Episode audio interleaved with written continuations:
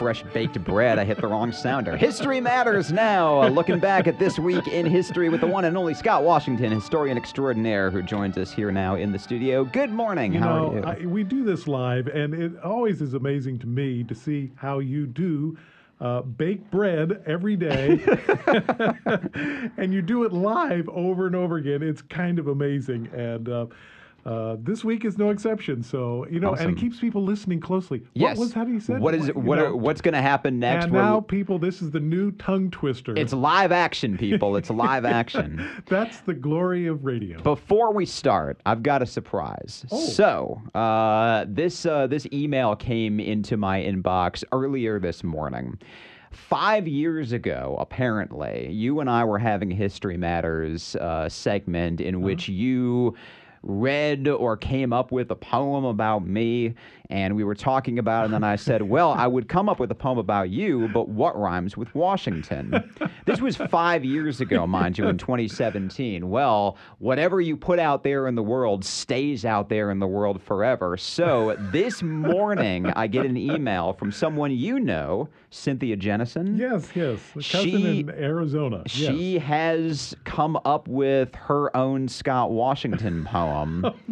Oh, and it's too long to read the whole thing uh, in full, but she has taken the What Rhymes with Washington challenge to heart. Oh, my goodness. to read part of it for you. A dude hailing from Boston took the name Washington. Why not one from the Kansas side? Harrington, a little wild. Hoisington, way too mild. Arlington, Lexington, he's not a militant child. But in all good fun and with adoration from the Valley of the Sun, dear cousin, here is the sum. You'll always be our number one historian. Oh, it just goes From to Cynthia. Jennison. Yes. Oh, there we go. Yeah. Perfect. well, I thank my dear cousin, and you know these shows are archived. Oh, thank you. And I even get a copy of it. Oh, this brings tears to my eyes. How am I going to go on? Um, and these shows are archived, and people can go back and listen. And my dear cousin has been getting up early in the morning at 5:30 a.m. Uh, Phoenix time to listen to uh, this show, which is kind of amazing. Well, good So- morning, Cynthia. Thank you so much for sending it. It was awesome. Thank you. Well, you know, this is a great week where we celebrate people, though I was this was totally unexpected, but it's to say that these shows you can listen to anytime, and uh, WCHL does a great job of archiving them, and thank goodness they you can listen to them going back years. We're the only live show on the ra- on the radio, as far as we know, that is looking at history every single week like this. So, just like fresh. I couldn't even say fresh baked bread. um, that's what we do here. All right, here is one thing that just came out, uh, and it's the origins of things uh, that jumped out. And this is a week where we have, and when I look at this week in history, it's like from Monday to Sunday. That's what we talked about. And Monday, of course, is Labor Day. Sunday is a somber reflection on 9 11 uh, that happened back in 2001, and there will be lots of commentary about that.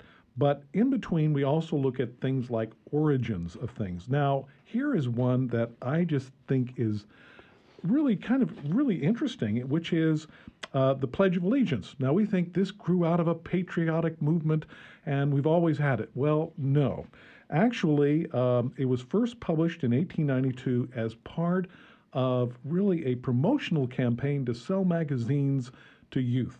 And as part of this promotional campaign, That is about the most American possible origin of the Pledge of That's right. Allegiance. How can we commercialize this?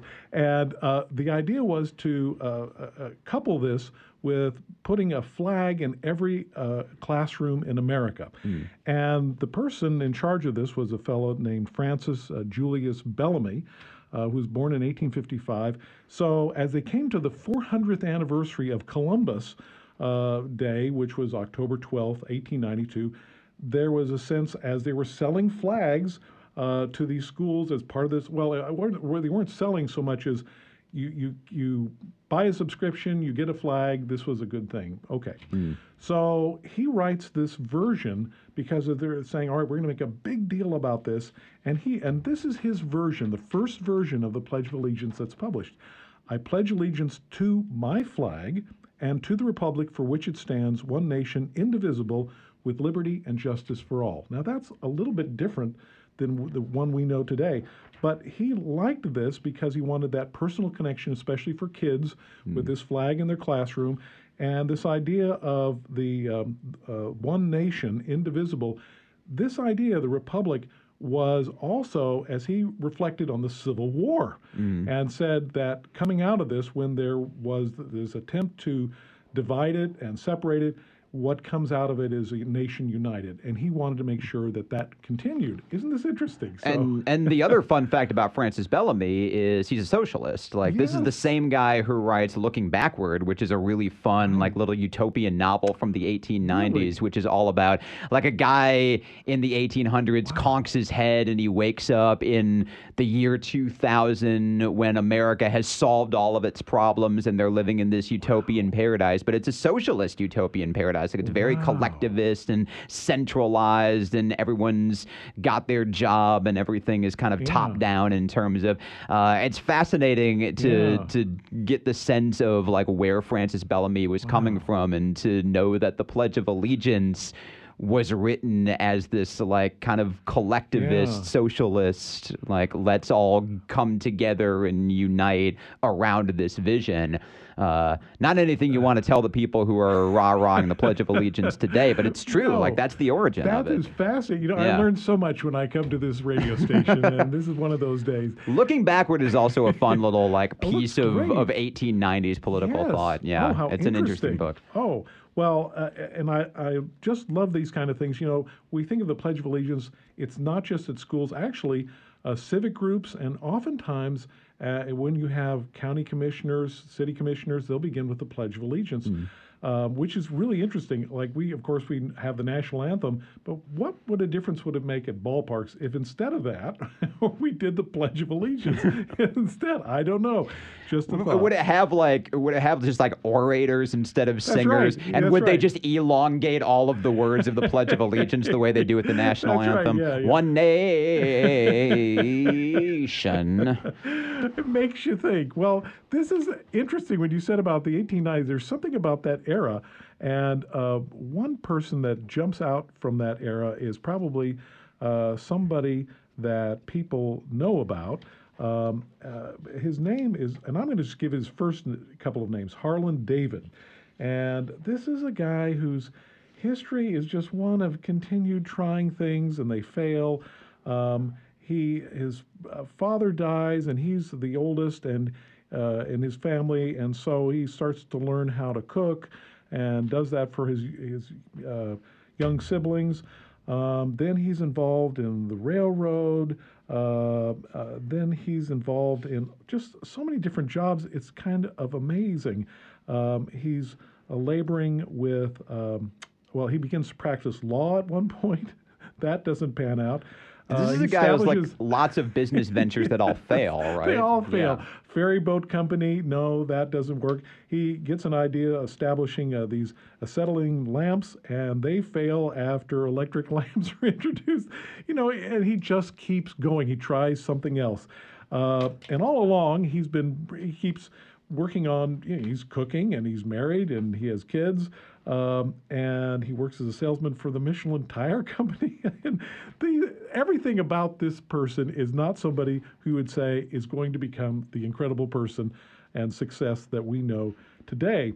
Um, but it's later on uh, when uh, the Shell Oil Company offers him a position, he can stay at a station rent free uh, and as long as they get some of the profits. So to supplement, he begins selling some of his dishes, and people really respond uh, to that.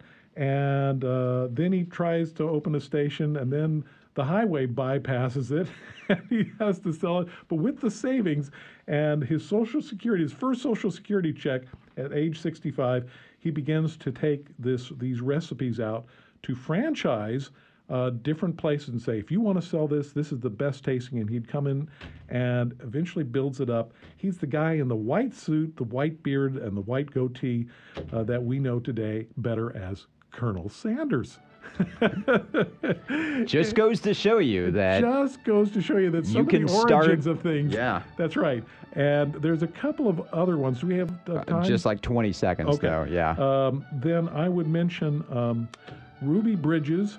Uh, age six, born September 8th, 1954. And at age six, she's enrolled in the New Orleans uh, school that's still segregated, even though Brown versus Board of Education has passed. And if you remember the Norman Walk- Rockwell painting of her es- being escorted by school, yep. uh, four marshals, uh, that's really true. She doesn't become bitter, she becomes better and c- continues to promote um, uh, tolerance and understanding. So, whatever your age is, whether young to old, anyone can make a difference. And that's why. History matters.